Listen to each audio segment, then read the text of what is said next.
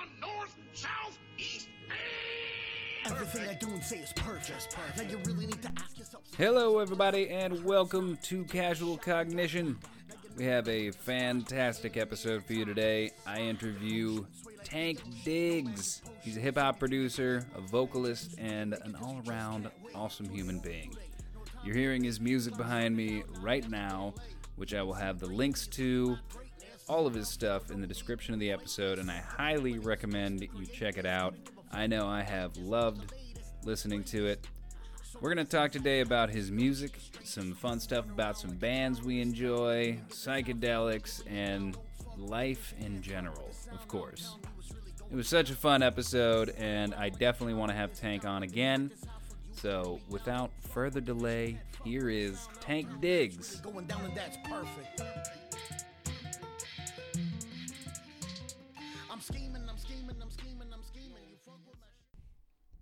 Now I'm going. I don't know if you want to do a three, two, one. again. you're fine. No, Okay. we can we can just roll. All we right. can roll. So, welcome to the podcast, Tank. Thanks for coming on, man. Thank you very much for having me. This is our uh, this is our second attempt.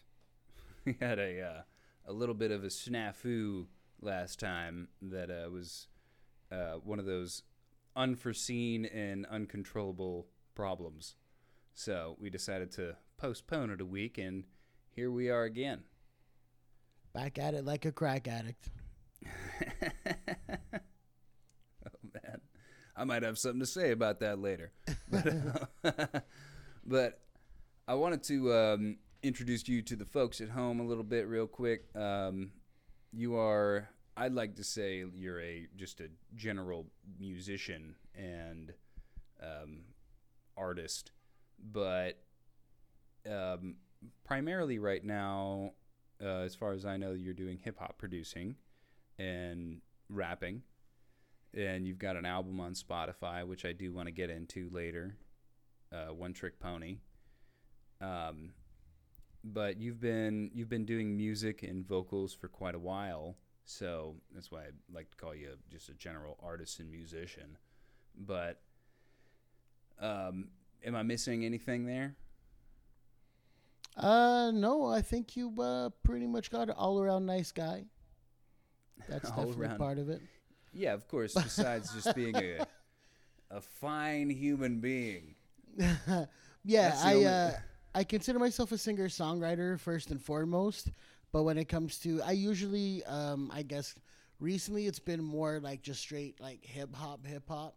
Even though I do do a lot of singing, but in the past I've dabbled dabbled more in like alternative hip hop, uh, what I would consider it. A lot more guitars and stuff like that, and you can tell I was I was crossing over from a different genre for for a little while in my beat making Yes, yes, I can definitely tell that. And if you you previously were into metal vocals, right? Yeah, I was in uh, I was in a couple uh, harder harder acts you would call them. Uh, there was a hardcore band called Signs of Life. We put out a uh, EP called Halo Vision. I think it was like around 2008, 2009, and uh, that was awesome. I was doing some rapping, was doing a lot of screaming, was doing a lot of singing. Uh, five guy band. There's always the one crazy guy in the band. In that band, there was our bass player Paulie. Fantastic Oh, guy, but there's yeah, there's always the one and stories. There's Always always, one. At least one, I should say. Sometimes just a whole damn band, but yeah, there's always at least one.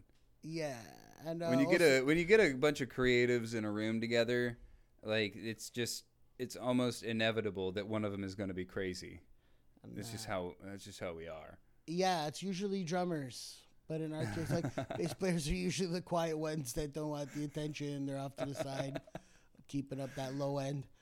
But uh, Well, yeah. if your uh, if your instrumental desire is to bang on stuff with sticks, uh, you probably a- have a little bit higher propensity to be a little little on the crazy side. it's true. It's true. It's one of those things, like we said. It's and it's more than just like our personal experiences, man. It's across the board. You talk to anybody who's been in bands, and they'll they'll more than likely tell you it's the drummer. or you look at um, it reminds me of Ginger Baker, the uh, Jimmy's the drummer. drummer from Cream. Oh, I said Jimmy. No, it was Cream. You're right. with Uh, um, Mitch Mitchell was Uh, Jimmy's drummer. freaking. Yeah, yeah. Mitch Mitchell was was with Jimmy, but yeah, Ginger Baker was with Eric Clapton and um, Jack uh, Jack Brewer. I think. Uh, that that sounds right. I don't remember 100. percent Um, That sounds right. The big red, I'm uh, probably- I'm- the big ginger, the big ginger afro. Yeah, Ginger Baker. Yeah, he had he had like a carrot top do going on, and yeah, that dude was a nut. That's why I brought up Mitch Mitchell because they were both like that. So I got the because they're both wild men, like Keith Moon, like that vein of drummer. Even Yeah. Stewart Stewart Copeland was known to go a little bonkers every once in a while, even though he was in the police, and you wouldn't suspect that uh, he was tearing his kid apart in the middle of a show, left with the Oh snare God. in his hand, just banging the snare. somebody in the police. Roxanne, you know, oh. fucking. Did you ever hear about the beef in between him and Sting? no, I didn't. Oh I Oh my can't God. imagine Sting. I can't imagine Sting having a beef with anybody, but that's hilarious. They if any, if anyone, it would be with his own drummer. Right? They hated each other. It was Really? crazy. Even in interviews, they like always trying to rip at each other. Uh, Copeland used to set up with one of his cymbals so that it would block the mic stand, so he couldn't actually see Sting while they were performing. Oh my god. Apparently, he used to write stuff on the on the on his uh, skins, like "I hate Sting" and stuff like that, while he Oh, was like man. playing. I think he chased him out of the "Every Breath You Take" video shoot. Like it's crazy with these guys. That's so funny, dude. I love that. Um, I'm I'm a big like musical, um, culture buff, and sounds like seems like you are too. Like I love reading about about the bands that I'm into, and like like seeing what goes on behind the scenes. Like that reminds me of um, Guns N' Roses. You know, they they had to get rid of their first drummer because he was a full blown heroin addict, and they were heroin addict. uh, um, I know Sting was, but or uh, Slash, no Sting, fucking Slash was, and then he got clean, and I'm pretty sure Axl was. He was either an alcoholic or a heroin addict, but he eventually got clean. But their first drummer, they couldn't get him to get clean, so they had to like kick him out of the band and replace him with someone else. And you know, anytime I, I read into bands and into musical culture in general, it's just like it, it, it reminds me that like as as genius, especially creative genius, rises, like the instability of other parts of people's personality and their lives also rises. Like it's it's so rare to find an artistic a true artistic like um like an incredible artist who stands out from the pack and who's better than everyone else who's also like well adjusted in the rest of their life Yeah, that's that's a very interesting take. That's like uh, you need you need to face some some un- instability to uh, to have just you know the, the the material to even sing about it to learn how to connect uh, to emote to make somebody else feel an emotion that you're feeling through your music. I just have to really Yeah. feel some real emotion before you can get to that point where you can. Yeah, and I've actually heard a lot of um, different either artists, uh, just artists in general, but also especially writers, um, who said something along the lines of like, I felt like if I got sober and if I got my life together, I wouldn't be able to do my craft anymore. I wouldn't be able to to express myself in the way that I have been because so much expression in artists comes from a place of difficulty and pain and complication that everybody feels to some degree but I think that artists are, are uh, naturally sensitive people, and so they, they tend to feel things more, and they often get into more extreme situations. And so I've I've heard a lot of artists just say, which I think is false, but um, express that if they got their shit together, they wouldn't be able to create the same way that they they have. hmm That's fear of And letting I've- go. yeah, yeah. Because at some at some point when they started, they weren't on heroin. They didn't start on heroin first and then started making Yeah. music. They're making music first, and then somewhere along the lines, they went down the other path. Yeah, and I think it's people like mis uh, misconstruing. I have experiences that I'd like to express myself about, versus if I if I stop having those experiences, I'll have nothing to express myself about. Which I think that we always have things that we can express ourselves about artistically, and it's it's going it might change your your styling a little bit but you can still like like I've had a lot of crazy shit happen to me in my life and one thing that I've learned about that is that not only can it like spontaneously hit without me wanting to do it like uh, wanting to like experience that like I can get sad about something that's happened to me in my past uh, without me wanting to at all. But I can also like like decide oh I'm going to I'm going to sing a song because I'm I'm a vocalist Uh, musically I, I I'm a singer. And like I can sing a sad song and and put myself into that place and and think about that experience that I had in that position I was in. And it it doesn't like just because I'm not currently experiencing that doesn't mean that I can't just go back and think about it and and express that emotion that I was feeling at the time. So it's like it's this false equivalence of like like you said it's like letting go. Like you can let go of that experience and still be able to express what you felt in that moment. You can just be outside of it. Yep, might be a period of, tran- of uh, transition from getting yourself off of that, but I think it's definitely achievable. I think you have. Uh, you're telling me about the pretty, uh, pretty amazing story uh, that you know personally. Mm-hmm. No, I don't know if you want to get it. I don't know if you want to get Oh. into it or not. But Oh, oh, uh, I was, yeah. I was just saying like that was just a great example of someone who has faced uh, heroin addiction and has done great. Oh yeah, yeah, after- my uh, friend. Yeah. That's that's Yeah, a that's that's a great story. I can't wait for you to record that uh, podcast. Oh my gosh. yeah, me neither. he is he's one of the most impressive people I've ever met.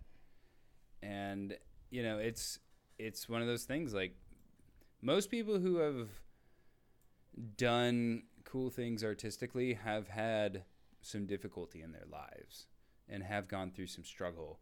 And even if it, it even if that struggle is like their artistic journey.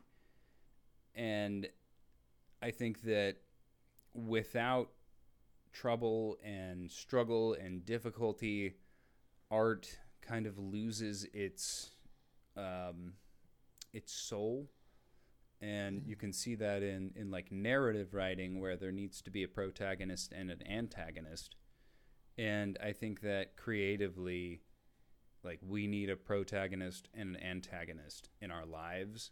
And that antagonist can be in the past, or it can be outside of ourselves, like you know, making art about um, like Randy Newman is somebody who has made a ton of like cultural commentary music, and people think of him as you know the guy who wrote "You Got a Friend in Me," but a lot of that guy's stuff has been super fucking like poignant and controversial around various political issues and cultural issues. And so it doesn't necessarily have to be within you and within just your experience. Like you can you can take stuff outside of yourself, but I think that art kind of necessitates some kind of um, some kind of struggle, some kind of protagonist and antagonist. yeah, uh, yeah, totally. There has to be some kind of conflict or resolution, or some kind of arc, or like some something, something to latch onto uh, creatively, like again emotionally.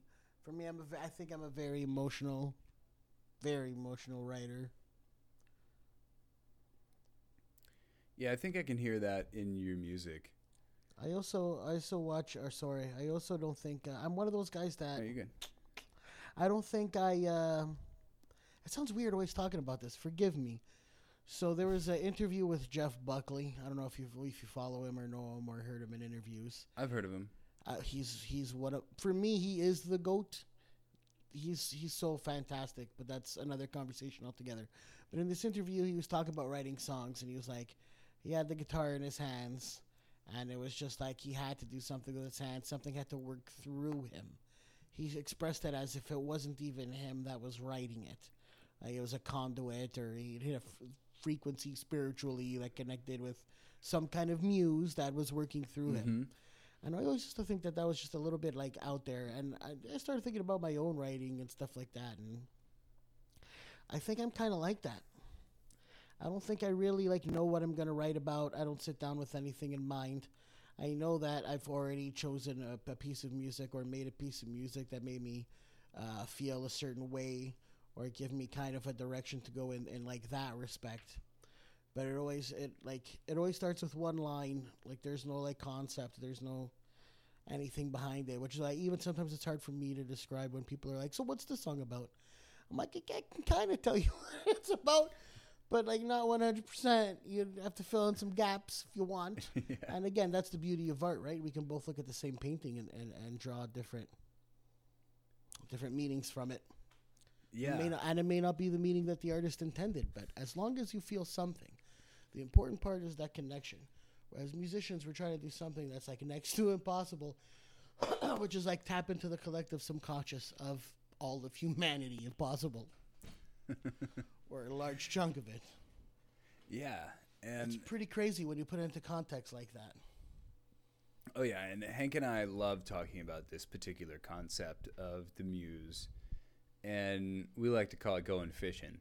Like when we hmm. when we're when we're doing art and we're practicing what we're really doing, we're going we're going fishing, and every now and then we'll get a bite of inspiration and we'll make hmm. something great.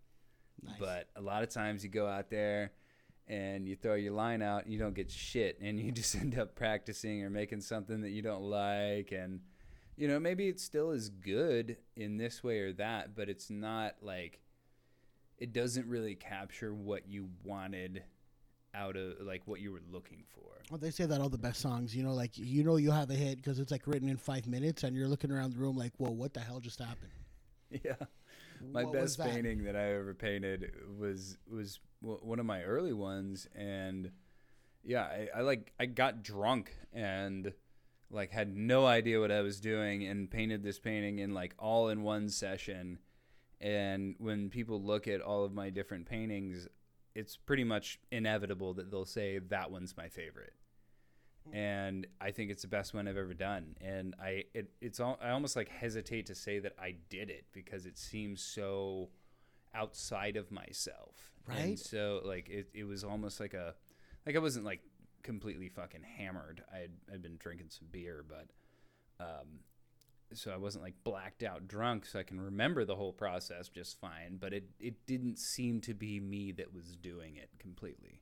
It seemed to be like I was collaborating with something outside myself and bringing something forth that already existed and was just waiting for someone to to make it into reality. Yeah, it's it's it's it's weird to experience and it's weird to express.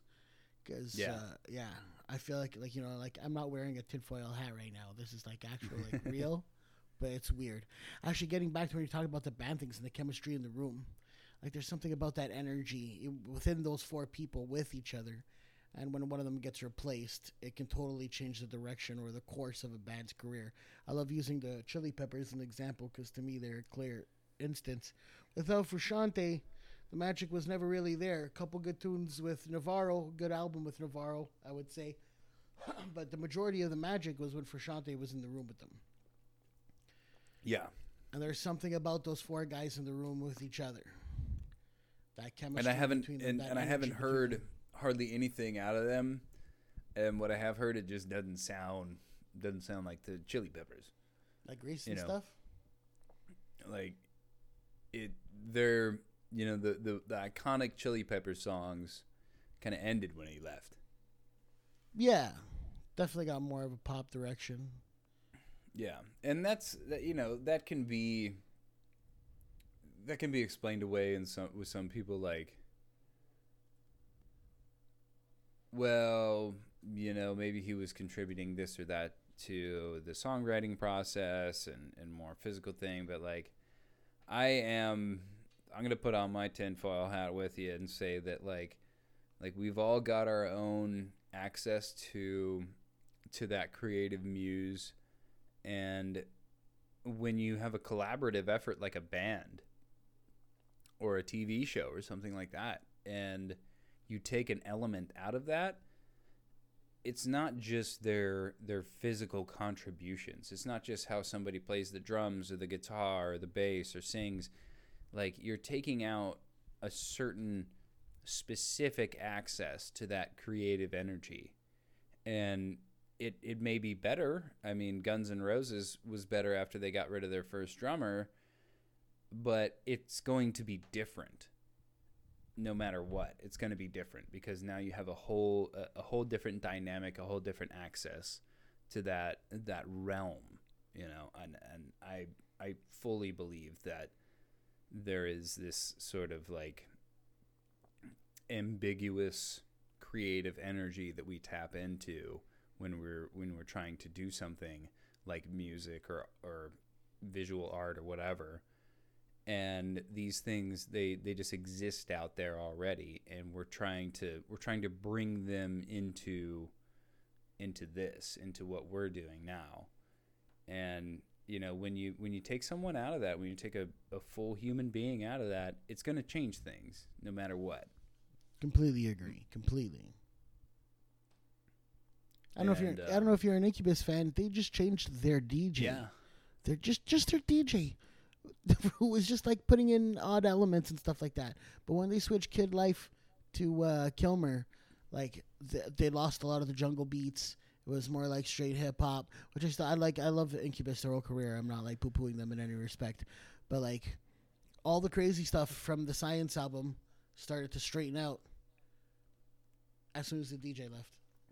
Well, and you know, I mean, the DJ he probably did a lot of their producing too, and yeah, like that's that's that's another thing about a band is that like each individual thing, and people don't think about the the producing side or the bass player or oftentimes even the drummer, but each one of those things is absolutely crucial to the sound it's every single instrument that makes up a band is necessary for the final sound. And if you take one of those, pick one of those things out, then it's going to be different. And sometimes it'll be better if you replace them with somebody who's a little more committed or something like this, but it's going to change. And it doesn't matter if you're replacing the bass player it doesn't matter if you're replacing the producer, the DJ, or whatever. Like you're you're replacing a core part of what that what that um, what that group is, what that collaboration is. No, very true. Once again, can't disagree. Couldn't that- argue the point if I wanted to. That's uh that's that's why uh, one of the reasons why you might uh, be into solo producing. It can Actually, be to be com- difficult to work with bands. to be completely honest, off of One Trick Pony, I uh, I was watching this video on YouTube, and it was discussing Nas's or sorry, Lil Nas X, and how he blew up with uh, one one what was that stupid called song? One, one I was gonna say One Trick Um, Road, Old Town Road. Old Town Road, yeah. Yeah, yeah, yeah. Which I like the song. I don't even want to poo poo that. But anyway, so uh, he was in this video. He drops the name of the website where he bought the beat. Oh, really? Yeah. So I went to go check it out, Oh man. and all of the all of the beats that are on One Trick Pony were all like purchased off of this website. And Oh, uh, man. it's great, man. I've been able to work with producers from Germany, from England, from like all over the place, and they don't know that they've done songs with me yet. Wait till they find out how good they are. well, that's that's like that's a part of it you know that's a part of That's one thing that people don't realize about hip hop. I was actually just joking with my buddy the other day. One of my favorite things is to find like the original song that some famous rap song is sampled from. So, you know the song Hits from the Bong by Cypress Hill? Love Cypress Hill, yes. Yeah, great, great band. Love them. So, Hits from the Bong is sampled from this fucking this country song from a female country singer named Dusty Springfield. I've And it's I've heard the name. Son of a Son of a Preacher Man. Oh, I know that song. Was the son It's of a preacher man. Yeah, Last thing that he about- ever told me.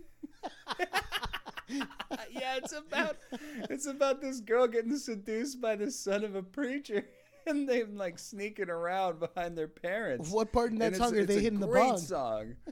And yeah, the fucking yeah. If you listen to hits from the bong and then listen to uh, "Son of a Preacher Man," that's where the main beat is sampled from. Oh, I'm gonna It's check from that out. fucking Dusty Springfield. There's and- a website called uh, Who Sampled where they do just that. They even give you the cues for where it is in the song. I'm sure it's up there. I love that. I love that. That's so cool. I'm gonna have to check that out. But um, I just found out another one the other day. Um, this was one of my all-time favorite hip hop songs, "Regulators." Warren G, Warren G, and Nate Dogg. Regulators, Of mount course, up. mount up. Yeah, of course. I, I, I gotta love any kind of Nate Dogg song. Um, but that was sampled from Michael McDonald. No way. It- yep. Michael McDonald, um, I keep forgetting. And it is hilarious to listen to that Michael McDonald song after being like a, a huge lover of that song since I was a kid. Like, Regulators was one of my first like favorite hip hop songs whenever I was a little kid. And then just a few weeks ago, I had this Michael McDonald song pop up on my Spotify, and I was like, "What the fuck? This is where they sampled that for regulators." That's and you know, amazing.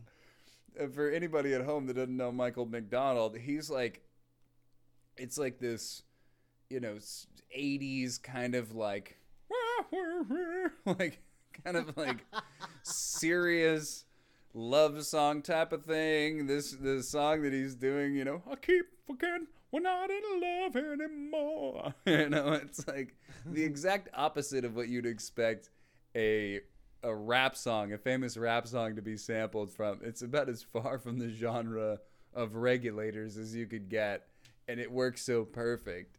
So I love, I love the. Uh, I mean, I've always been a big lover of just music being kind of moved around and used, and that's one of my favorite things about hip hop is that they take something that has been made by somebody in a certain way and they don't really change it that much in and of itself but they morph it because of the the way that the genre works they morph it into something that's completely different i mean i keep forgetting and regulators like i said they're completely different songs totally different and yet they have the essentially the only thing that's different Shared DNA. is the fucking vocals Right. and the the the general like kind of time signature structure. But for the most part, it's the same. It's the same instrumentals. I got another good example for you, and tied back into the last thing I was talking about. That same song, "Old Town Road," the very first sample that Mhm. you hear in it is from Nine Inch Nails. Really? Yeah, that kra kra kra kra. When you hear it like soloed out, you're like, "Oh my god, that totally sounds like something Trent Reznor will do." And then they played it up against like the actual sample, and I was like, "Oh my god, that's totally Nine Inch It's Nails, from Nine Inch Nails. That's awesome. right? Totally That is like so cool. wrong genre, buddy, but it works and it works well." Well, you know what's funny about that is that rock and like, like hip hop goes with a lot of different genres, and that's that's obviously what like country has learned, and um, modern country music has tons of hip hop influences, hmm and it's almost like there's certain you know Florida Georgia Line songs and and uh, Luke Bryan songs. Uh, You you could easily call them hip hop songs, but they're put into the country thing, which is you know the whole Lil Nas X thing. I don't know. I'm sure you heard about it, but like there was a controversy for a while because the Billboard Top 100 list kicked him off of the country list Mm-hmm.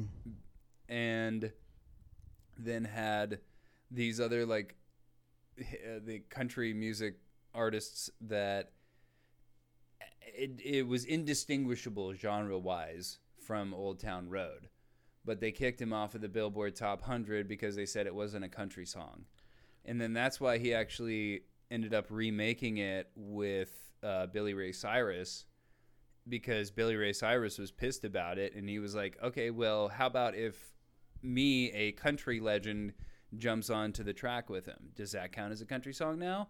And then they put him back on. Right? It's a great story. that- it- yeah. It's like now It what are you a gonna great do? story. What you gonna do now? Now what? Yeah. Now it's country song. Fuck you. Yeah, it's a fucking country song. Fuck off. And you know, you could easily put a, a lot of Florida Georgia Line songs onto the hip hop playlist, and, and they would be indistinguishable from other hip hop songs, besides a couple little twangy instruments. You know, I might have to check them out. there. I, I've never really listened to them. I actually I- saw I saw them on wrestling once. They were like the special musical act, like Florida Georgia Line song is for SummerSlam or whatever. But uh, I'm not a huge actually fan, to be honest, but they're not. It's not because they're bad. It's because I don't like their genre. I'm not Hmm. a huge fan of the mix of country and hip hop because I'm an old school country fan. Like I love like 70s, 80s, and 90s country, and so like I don't, I don't.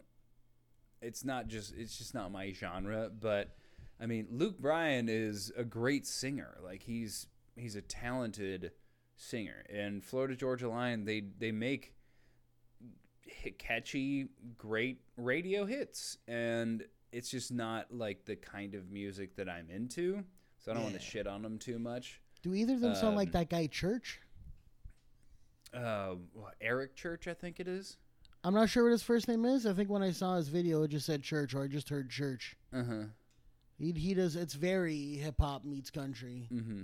I just don't know if if that's the same kind of thing that we're talking about, or if he's a Yeah, of his yeah, that's what I'm talking. And I, I'm not, I'm not into it, but it's, you know, I, I've always said that I'm, I'm perfectly fine listening to anything that's done well. As long as it's done well, if, if even if it's not my genre, I'll listen to it. It's fine. I can appreciate good music that is done well. hmm I can definitely get behind that. That's what happens with me with a lot of like EDM stuff. It's the four to I'm the not floor. a huge EDM guy. like I know why they use the four to the floor thing, but like after a while, it's like please, please change, just please, just do something else, yeah. anything. I'm on board, but at the same time, like you're saying, like there's a couple songs that when they come on the radio, like I can't lie, I re- really enjoy.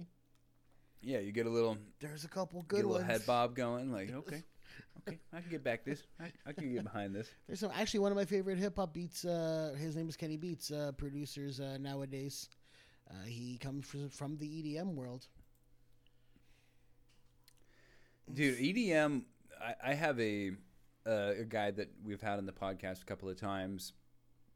Um, Cosmo. His, his stage name is Remnant.exe, and like listening to him talk about music and listening to his stuff that he's created, it's one of those things of like I'm not a huge EDM fan, but watching him do his thing, like he's incredibly good. He's so talented.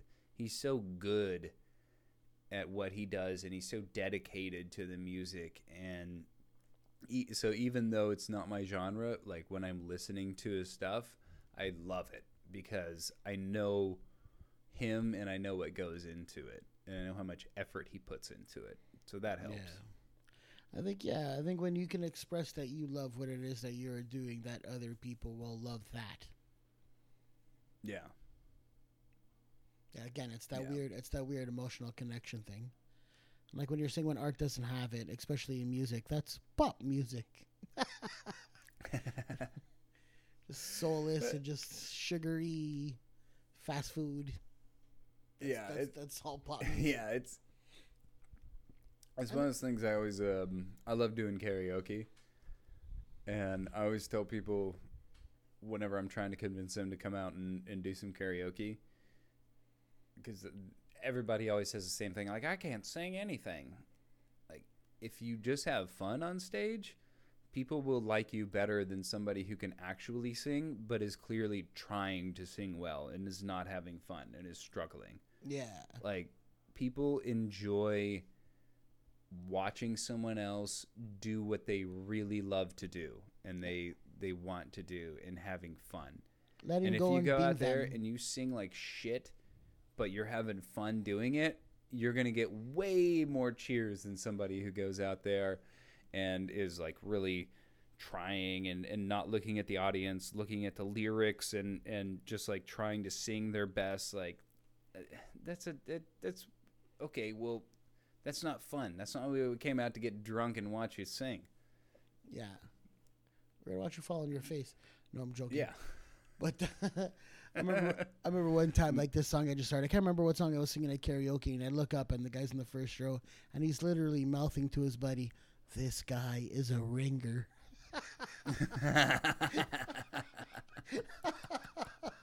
That's so funny. Oh man. They snuck me in.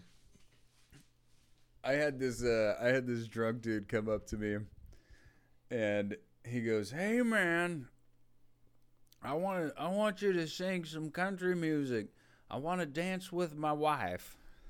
I go, "Brother, I'm to sing you some country music." I say I, I sang this Merle Haggard song and as soon as I started singing, uh, he, he gets up, and I thought he was gonna fucking fall down. As soon as I started singing, he gets up and he's dancing with his wife, and they're the only people up there dancing. This is old song, and like I fucking he he told me afterwards he was like that made our whole night. That's amazing. it's just yeah, it's just like going up there and having fun, and and I think that that's important for all art. Like you've got to do what you love, and you've got to do what you're passionate about. Um, have you uh you you were on Mike's podcast, weren't you? That's uh, Um, we speak English good. We speak English good. yes, I was. Yeah. Um, He's a good kid too. Oh yeah, he's a great dude.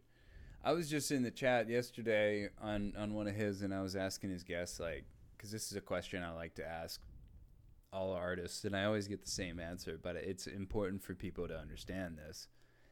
Is would you rather make a song that you really love, or make a song that other people love?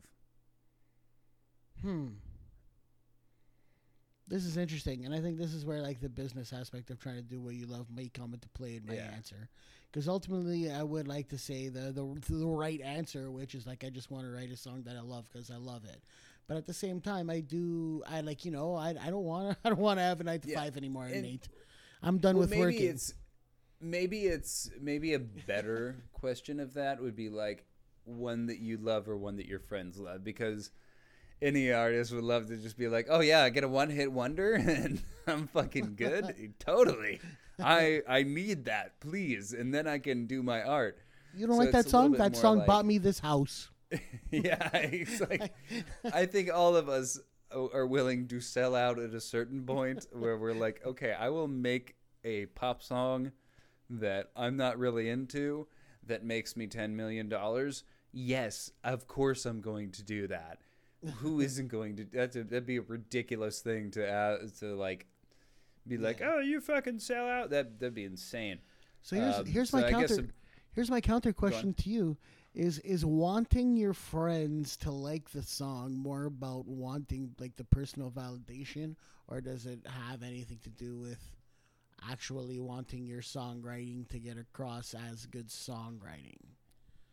Oh, for me, like I crave validation.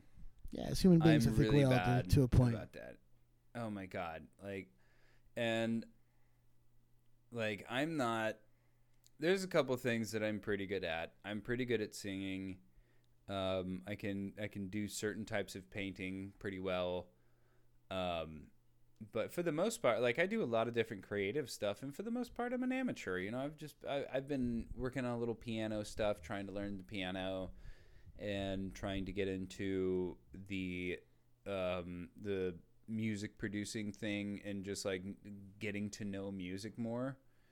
And I know that it's going to take me a long time to learn music as as a more theoretical thing and i know it's going to take me a long time to get good at like i'm, I'm trying to learn digital art because i've always done um, painting like with a brush and i know that it's going to take me a long time to do that and to get good at that but i still like anytime i make something oh man if somebody comes in and says that oh that's great it just like it lifts my whole day. So I crave that validation. I try and fight against that with myself. So I, like you were saying, I'd love to say that, like you said, kind of the right answer that I just make eh, create things because I love to create and they're for my for me and and if other people love them, it's great. But I, if I'm being completely honest, I definitely crave that validation and acceptance from other people with my creative stuff. No doubt. Yeah. Kind of a dual-edged sword like sword like that. Yeah. Yeah, no. Um, I think I'm honestly at a point where I think like it's important for me to want to connect with with other people for my music. So I'm actually gonna go with. Oh man, you know, it's a real hard question. The more you think about it, ain't Nate? because I was just It about to 100% go in the other direction, and the last thought was like, I couldn't be on stage singing a song that I hated every freaking night because other people like it and I don't. I actually got hired to to uh, I'm gonna no names are gonna be used to protect the innocent, but I got hired to I got hired to write a song, and in my mind the song was a little uh I'll just say political in one direction that I wasn't too personally connecting with, and I had to like back out of it, even though I was getting paid. I'm like, yo, I can't do this. This this doesn't resonate with Mhm. me.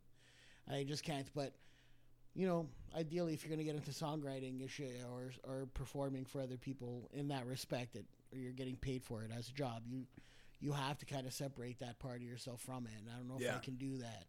So maybe the answer It's is hard. that, maybe the answer is I have to do it for me. But a lot of it is also I have to do it for others. Yeah, and you know, with with my co-host Hank, I've been telling him that because he's trying to he's a singer songwriter and he's trying to be a, a more like independent artist, and I've been telling him that, that like you've got to separate you as Hank from you as your whatever whatever the, the the title of what you want to make it is you've got to think of yourself as a separate entity from your singer songwriter persona. Right. And that's going to have to be a business. And you know what? No matter what business you're in, sometimes you have to do stuff that you don't want to do. And it, it- like I think there's this fantasy a lot of times about being a professional artist that all professional artists, or maybe not all, but uh, like the true ideal of a, of a professional artist is somebody who never has to do anything except for what they want to do. And they just follow their passion and their inspiration all the time, and they and people love it.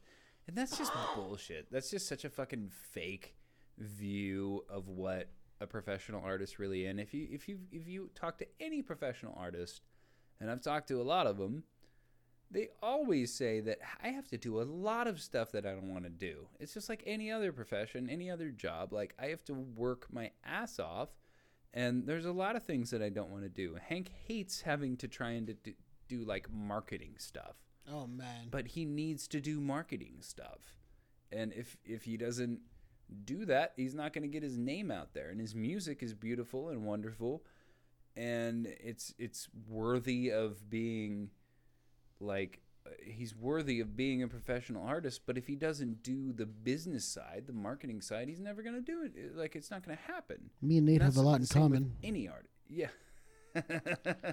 I just like the marketing side. I hate, like, honestly, like, because I'm a bit of an emotional person. If I start to get turned down too much, man, I will shut down and I will not do Oh, something man. for an extended period, and that doesn't get me anywhere. Every day neutral's a day in reverse, and if you're not, if you're not, it's Yeah. true. You got to uh, be moving forward. or you're moving backward. There's no, there's no standing still. unfortunately not in this industry and yeah it's Yeah. it's so important to get your name out there and uh, i'm honestly at a point where i'm like yo i need i need somebody who is more focused and more organized than myself to take me on as a client and manage my Yeah. ass because much like your buddy hank like i think i think my material is good enough to to find the market for sure i don't think not to I sound think so cocky as well. thank you not to sound cocky but i, I really think do. everybody who's heard it has pretty much enjoyed it. Actually, from a marketing standpoint, I was watching some videos about marketing, and they're talking about like in my position where I rap and sing, I would almost be better off doing two EPs, one with just singing songs, one with just rapping songs, and and because it's it would be easier to reach uh, just a rap crowd as opposed to try to cross over both and vice versa. People who listen to the singing stuff may not want to hear harder rap stuff coming up on the next song or whatever, and vice versa. So you're Yeah. like hitting a crossover market.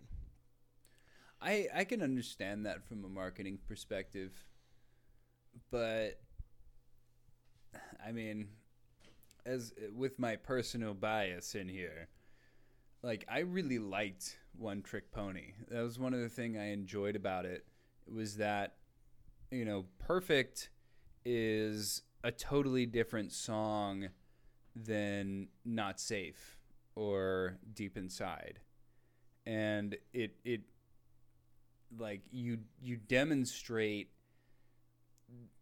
various abilities that you have as a vocalist and as a producer in these different songs and like i don't know like i, I can totally understand from a marketing perspective where someone would come from where you you might want to do like a little bit more like genre focus but I that was that was the thing that, one of the things that I liked most about the album was that it did have some genre crosso- crossover and it was um, it was diverse and you know I listened to the whole thing um, just like off of shuffle and I didn't know what the next song was gonna be like and I have my favorites and I have my favorite kind of um, musical elements in there but I wanted to listen to the whole thing because I didn't know what was gonna what was gonna come up next. That's awesome. And I got a big smile on my. so- You're putting a big smile on my face right now, Nate. I'm sitting here smirking. well, I really did enjoy the album. Um, I, I will say that um, I, I think that you got you got your. I wanted to talk about the album a little bit, so um, I guess this is the time. But I think you put your best foot forward with "Perfect." I think that's your single. But my personal favorite was probably "Deep Inside," and then then not safe because I really love those those like chill guitar elements. I um, I even thought I might have heard a little bit of reggae elements in there too, but there's also some rock kind of stuff in there, and um, I don't know if you're a fan of uh, you, you, like Tech N9ne. You're actually not the first person to bring this up to me. The crazy thing is, it's not that I'm not a fan. I, I like, I, I do like know his songs and stuff like that, but I, I can't say that I'm a big listener to his stuff. Him and Immortal Technique for some reason I get. And that's another rapper that I don't listen to. That people think Well, that there's a there's a similarity, which I think is great. Again, I'm not turning it down. I'm, I, I welcome all the comparisons. I think it was specifically not safe that I heard, and it was it was kind of the rap style. And you know, Tech N9ne, he has a lot of rock influences and metal influences in there, and that's probably why people see that comparison is because you came from a metal kind of thing and then moved over into hip hop. And I think that Tech N9ne probably did something similar. He's obviously into rock and metal, and the the way that you rap, the way that your your music goes together, it like it has multiple influences, and that's what I like about Tech N9ne. Like he's he's a good rapper, but mo- most of the reason why I like some of his songs is because he's he's kind of a crossover genre kind of guy, Mm-hmm. and you know at the same time I, I did just hate on uh, a little bit on on that I don't really like the country hip hop crossover, but the hip hop rock cause for whatever reason. It's not because I don't think they're they're doing good stuff, but I'm not into the country hip hop crossover, but I am into the the rap hip over hip hop uh, Rock, rock crossover. Yeah, yeah. crossover. Uh-huh. I think that it goes really well together, and I like the. Um, I also like the mix of of a little bit more like hardcore, intense stuff, in your face stuff, and then also like a little bit more relaxed, chill stuff. I, I thought that the whole album had a just a really nice mix of things. I enjoyed it a lot. That's fantastic. I've actually been told like it sounds like it's. I, I, I you know what? Even for my last EP, Phantom Claws, that uh, the songs sound different, but there's like a commonality through them where it's like it's it's the same artist, but you're almost questioning if it's the same artist. Yeah, And, yeah. like There's that's a lot of diversity in that's there. I like- love it. that's very awesome to hear. And yeah, I don't, like sometimes I don't even know how to take it. well, you're you're an artist, you know, and that's what that's what real artists do. And you know, there's I know that there's people out there who can kind of like zero in on one specific thing, but in my experience, the the overwhelming majority of people who are creative, who I would I, I- just like to call everybody artists who have like a the the natural like urge to create, who can't not create without causing some kind of problem mentally. Like we we have to do different stuff. We can't just do one thing all the time. It's just not how the creative mind works. And if somebody can do that, then they probably both love it, but they also have like a tremendous amount of discipline. And they're probably doing other stuff. Like people don't realize a lot of times, um, like, you know, Dio, Yeah. Ronnie James Dio. Mhm. He did a he did a country album, No way. Ronnie and the Prophets. No way. and yep and it's hilarious to listen to it and you know he's a godfather of metal he created the metal horns they like literally fucking ever- started the metal horns thing You ever hear the story behind the metal horns album. thing? Have no i haven't heard the the, story i knew dio made him but He's Italian by descent. yeah So in Italian, they have something called the cornuto, which is the, the evil eye. Like the old Italian ladies will put the evil eye on you. And, oh. that's awesome and the horn symbol in Italian culture is supposed to ward off the evil, uh, the evil Oh, the experience. So his grandmother used to tell him like, "Yo, you gotta like like cleanse the crowd with the horns." Ain't crazy. so he'd stand there and No wave his arm around. I never heard that. Right? That's awesome. Oh my god. You know what I love about that especially is because like Dio was one of those people who was who was caught up in the uh the satanic panic. You know what that is? yeah. um, with with the early rock culture for those at home, like because they the early rock culture was kind of a counterculture movement, and Christianity was so um, prevalent in America at that time that they decided to co-opt some of like anti-Christian stuff to to move into their their counterculture kind of kind of vibe, and excuse me that's where a lot of the uh, the satanic imagery from early rock culture comes from. And Dio had this album cover where this demon is like like chaining up a Catholic priest and like drowning him in the ocean. and he got so much flack for it. but I love it because uh, what you were just saying like like originally that symbol the metal horn symbol is to ward off evil and if you listen to Dio's lyrics, it's actually like very inspiring and and it's it's not satanic at all. It's it's very like weak against the strong and and we're going to do well and and you know, I'm I'm looking out for the lost people out there. Like it's very inspiring and empathetic and kind-hearted if you listen to Dio's lyrics. But he has this um, this evil kind of energy tied to him because of the metal horns thing and because of that album cover. And it's so funny to me that in his mind he was fighting against evil and he was trying to uplift people and be positive. Society's been changing narratives for a very long time, but I have to edit. I have to edit myself. It's actually the the term wasn't cornuto. The term is actually malocchio, which is uh, the evil eye. Cornuto is a different thing altogether. Cornuto is a long, hard piece of shit. So I'm not too sure why I got those two things confused. but that's what just happened. Oh man, I'm gonna have to take a cornuto here pretty soon. very, Um, very much used as a swear word. Just call people a cornuto anytime you want. You fucking cornuto. I can't believe you did that. uh, ¿Tú hablas en español? Do I speak Spanish? Was that the question there?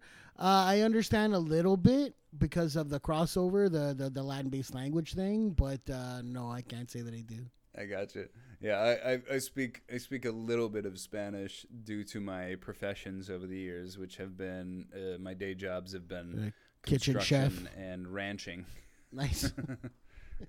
and um, yeah, I've I've got a lot of Honduran and Mexican friends, and uh, Cuban friends, and Nice. um, so this I've, is I've great. picked up a decent amount of Spanish In high school, in high school, my best my best two friends were were, were Spanish guys. Uh, like they honestly, not even to be like the stereotype, but they both fit the stereotype of the really really good looking Latin guy, very suave with the girls. All the girls wanted him. I'm like five six, like two hundred pounds, like bald head, like hair on my back, like the whole deal. And so I got to see them like work their magic. But anyway, that's not even the reason why I'm telling the story. But the reason why I'm telling the story is the language thing, right? So I'd show up to my buddy Greg's house, and uh, he was from uh, Uruguay, and his mom would answer the door. And you probably already kind of know where this is going. She'd turn around and she'd call out to me, Greg, gordito aquí. And I'm thinking in my head, Jesus Christ, Oh God! why are you calling me a pig? I just got here. Can I, can, can I take my shoes off before we start getting into the insults? Like I know culturally the Ito thing is supposed to be cute. You put Ito at the, puta. you put Ito at the end of everything to make it sweet, right? To make oh my little oh my little pig, you're so cute. Fucking. Gordito. Like wow, man, give me oh, five man. minutes. Dude, Latin Latin mothers and grandmothers can be fucking brutal. Oh, they're the best. I walked in. I walked into um, my friend's house in uh, Arizona when I was still living in Arizona. I was uh, I was playing basketball with my friend down in uh, South Tucson, and I walk into his house, and I hear his grandmother saying, essentially like, "What the fuck is this white boy doing in our home?" and he goes, he goes, he goes, don't worry. He's white, but he works like a Mexican. He works on the ranch with us. and she goes, okay, okay, he can come in. Like, oh, he's good. He's good. He passes the test. Yeah. Later on, she gave me a shot of tequila. It was great. That's how you. I had a great time. I fucking, I, I I honestly, I love Latin people. I love Hispanics. They, I've, I've spent a lot of time around them, and I have a lot of friends who are, um, like I said, usually either Mexican, Honduran, or Cuban, mostly Mexican and Honduran, and it's they have such a fun culture and and it's it's very real. It's very down to earth. Very family based. So I love 'em. Yeah, yeah, it's, it's, very great. family based. It can be a little abrasive if you're not used to it. but I love them. But I did um one thing I wanted to ask you about for we got to I figured we wrap it up here in a little bit. We're about at, we're about at an hour. Um First of all, I I have your EP on Spotify. Spotify, your album, I should say, on Spotify. Um, your EP. Uh, I I couldn't find it. Where is that? Which which one are we discussing here? So I have One Trick Pony on Spotify, but I Right. uh, your your EP I didn't see it on there.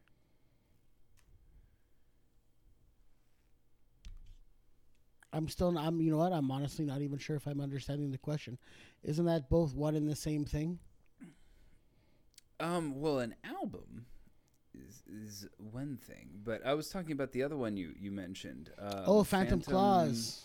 Yeah, Phantom Claws. Yeah, that's, that's, what I meant. Uh, you know what? I, I've I've again the whole business side of things, right? Like I have a Oh whole. no, you're fine. I have uh, Phantom Claws is a is a four song EP that I did in 2017, I believe, that I haven't uploaded to Spotify. I have another Okay. full album called and um, Phantom Claws and Heroic Doses Two, which is another psychedelic Yeah, that reference. was the other one that I, I heard you talking about on uh, on Valo's podcast. Yeah, yeah, yeah.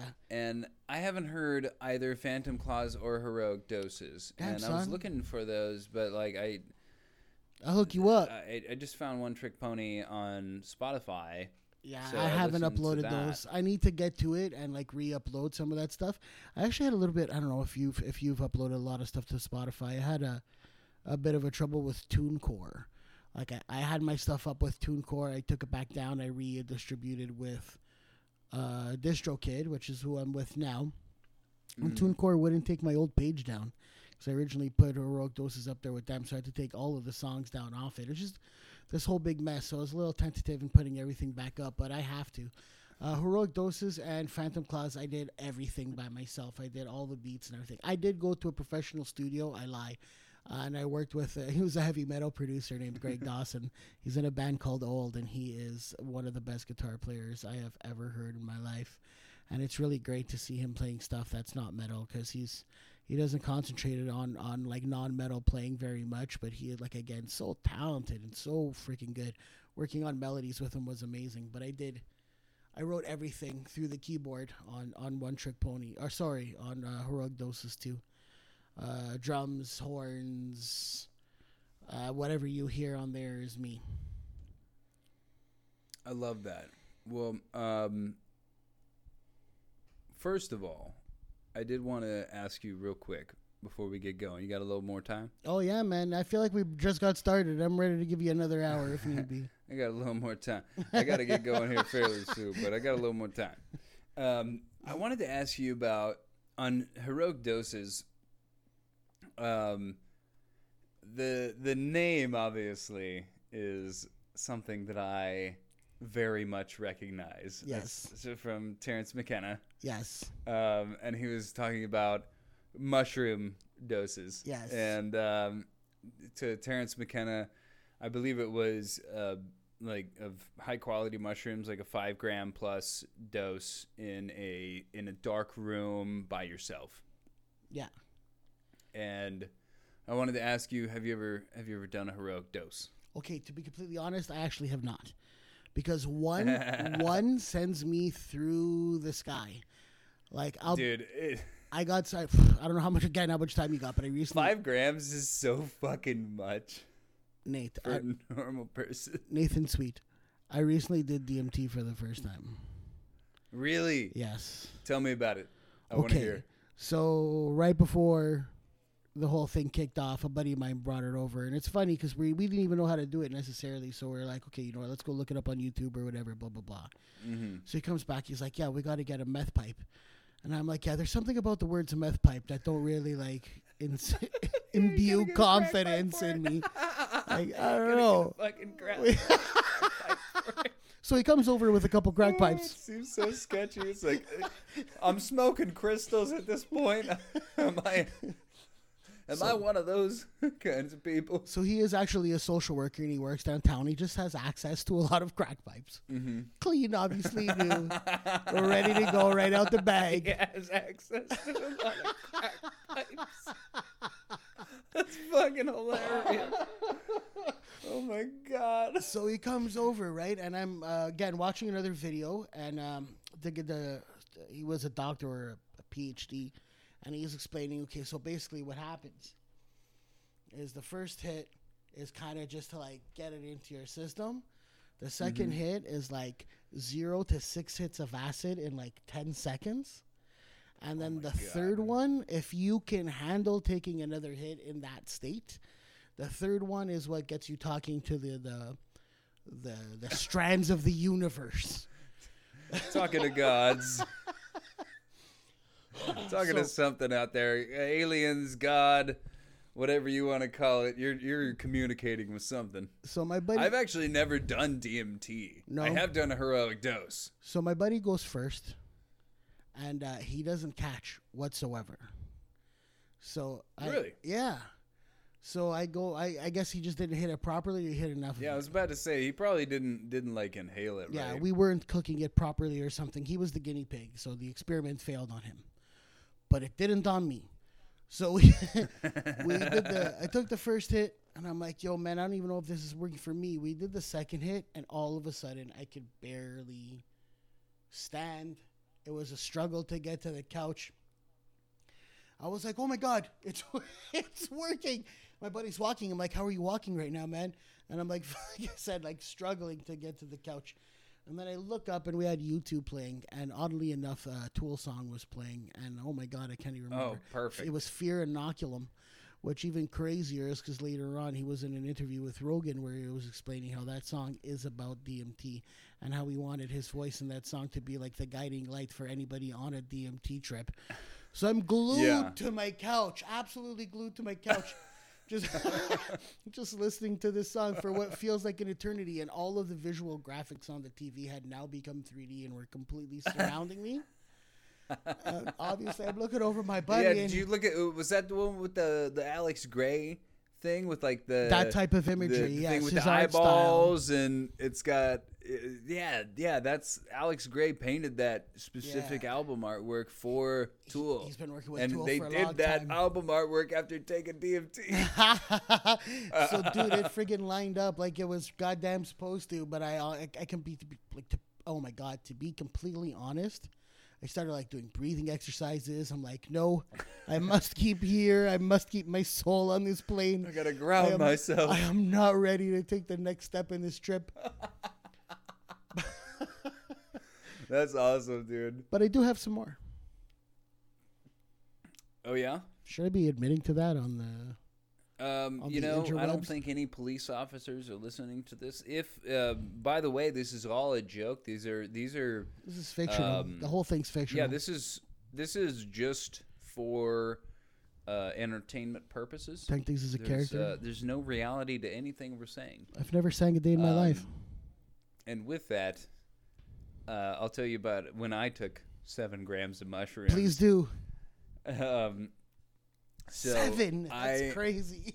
Yeah, I took seven grams of mushrooms by myself, and uh, full on heroic dose, and I I actually called uh, my co-host Hank, and I I told him a little bit it, like in the day I was like, hey man, I've got seven grams of mushrooms, and I'm gonna take it in a little bit, and I'm gonna call you later.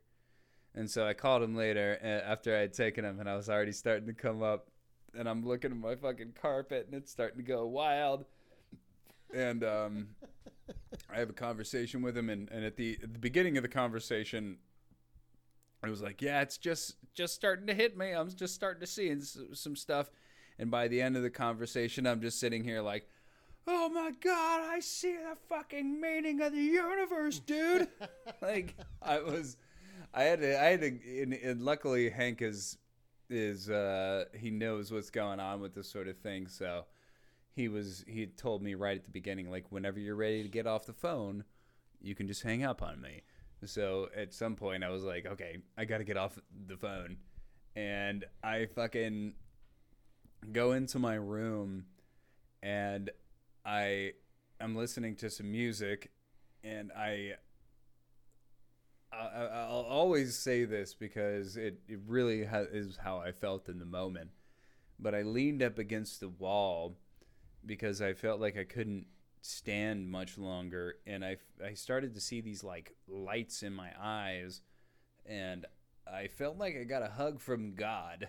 That's awesome. I, fe- I felt like my body was like embraced by this this weird energy and then I I slowly kind of like lowered myself to the floor, laid back on the floor and as soon as my head hit the carpet, I was just like blasted out of my body into this um this space of just like nothing but color.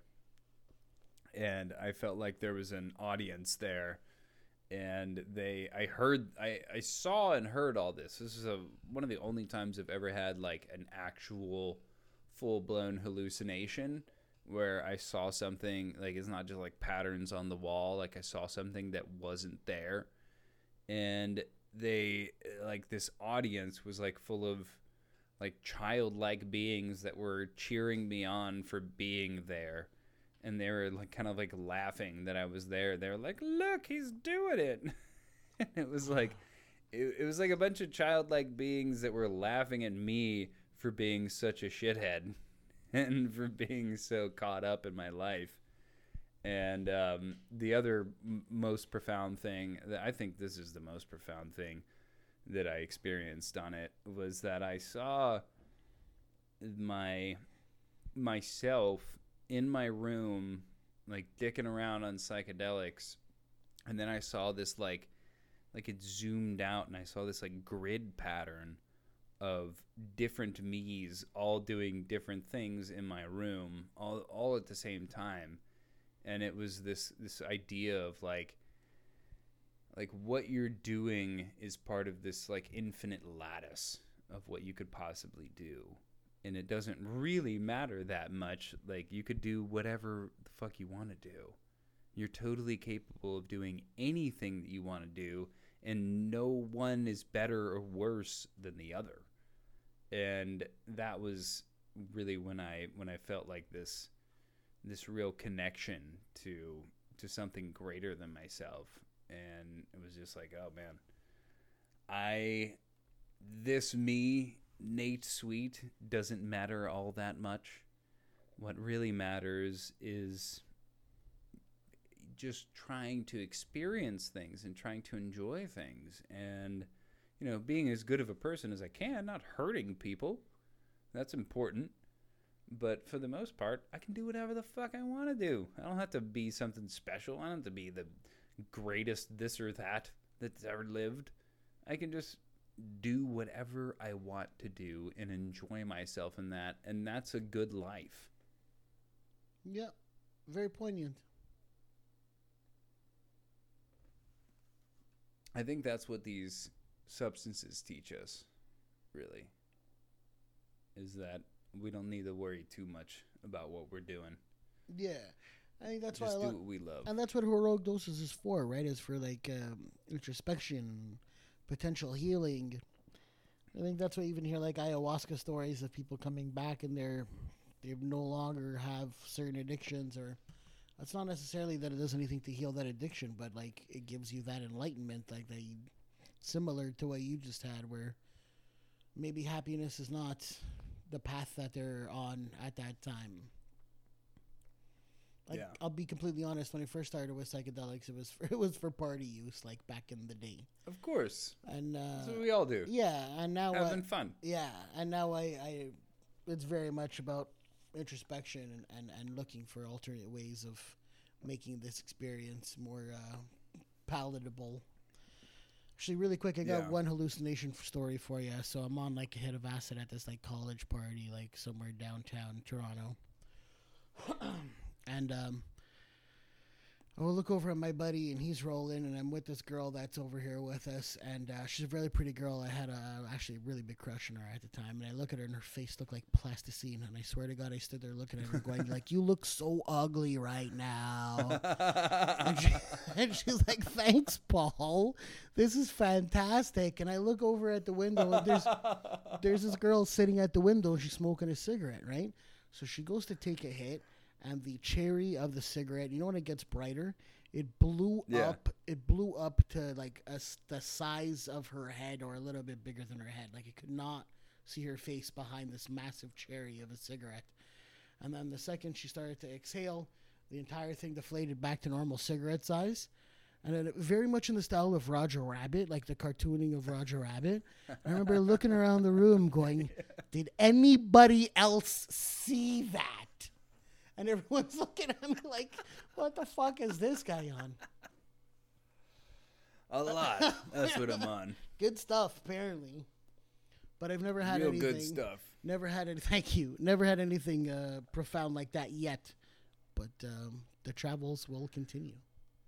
Well, you know, I would actually argue that you have had plenty of things that profound because what I think that psychedelics do is they give us a window into what's actually going on in our lives.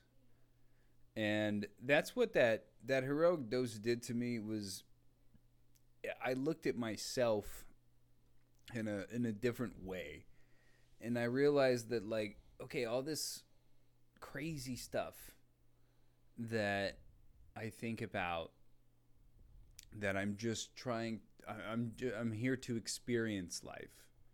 I'm here to um to go through a process. There's something greater than myself out there. There's more than just empty void.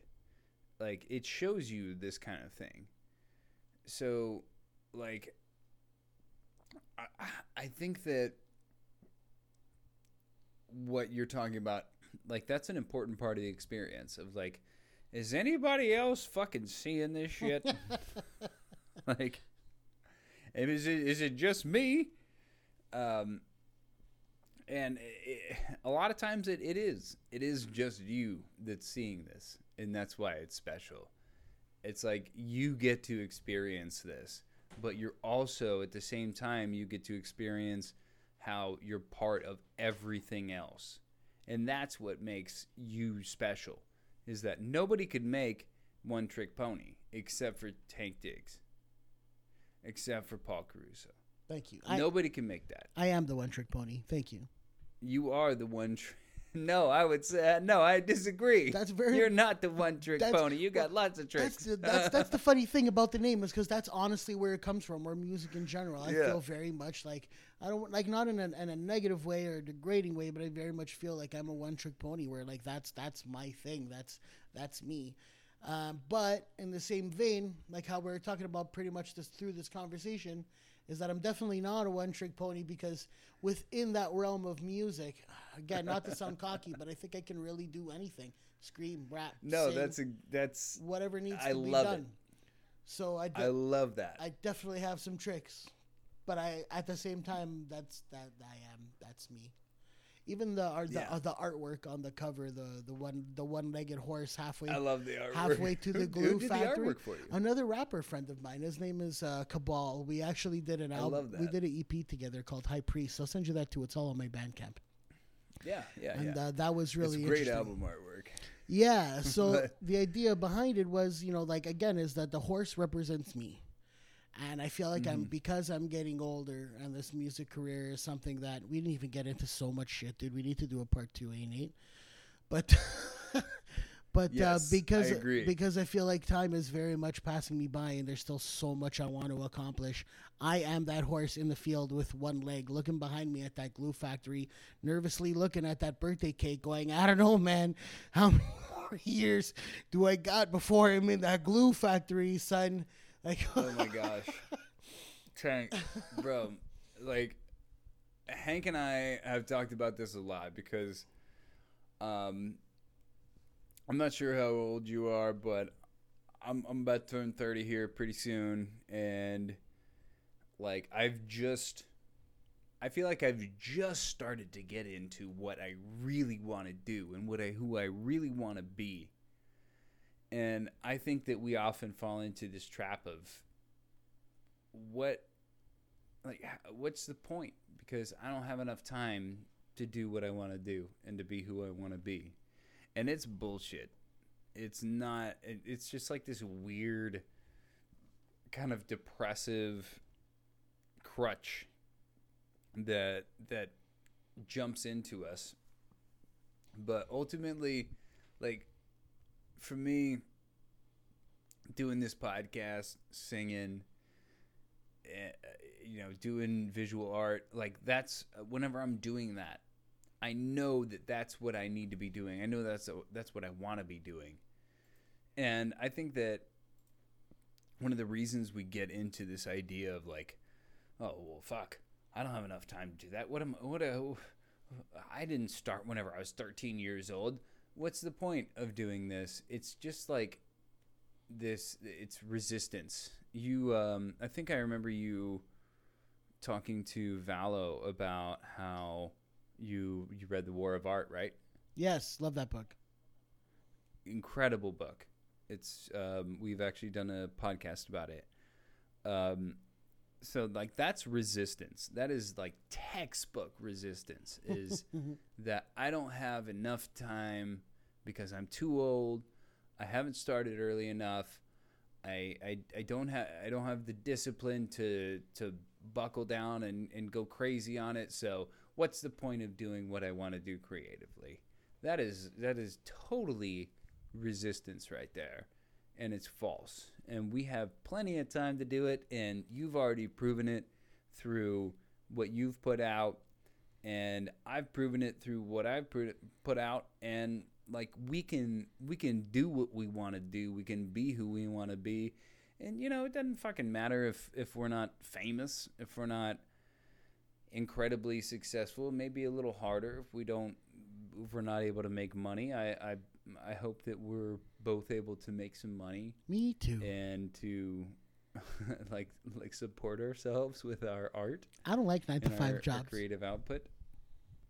But yeah, me neither. But no matter what, like what we're doing is worthwhile, and it means a lot to ourselves, more most importantly. But it also means a lot to other people. I know that there's people who like your music, and I'm one of them. I know there's people who like my podcast. I know there's people who like my art. I know there's people who appreciate who you are as a creator and who I am as a creator.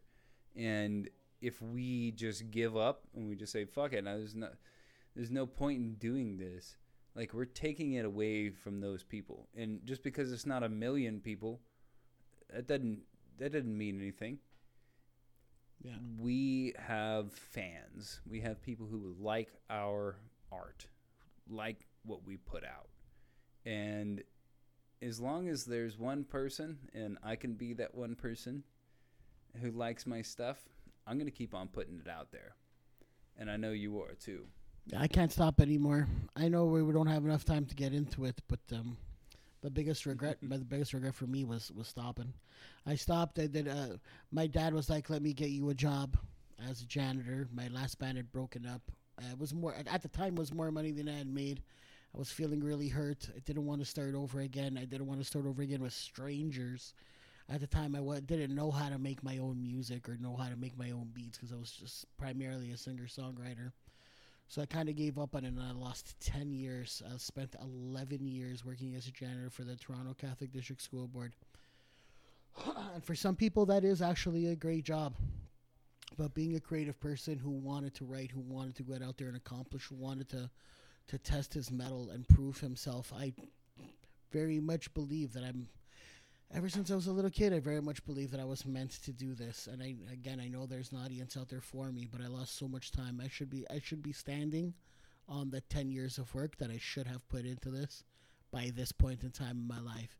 But I passed on that 10 years. so it's it's a motivation and at the same time it's it's very much you, it's very much a fear at the same time. I'm right there with you, brother. 10 years. I I've been working in construction or ranching for 10 years now.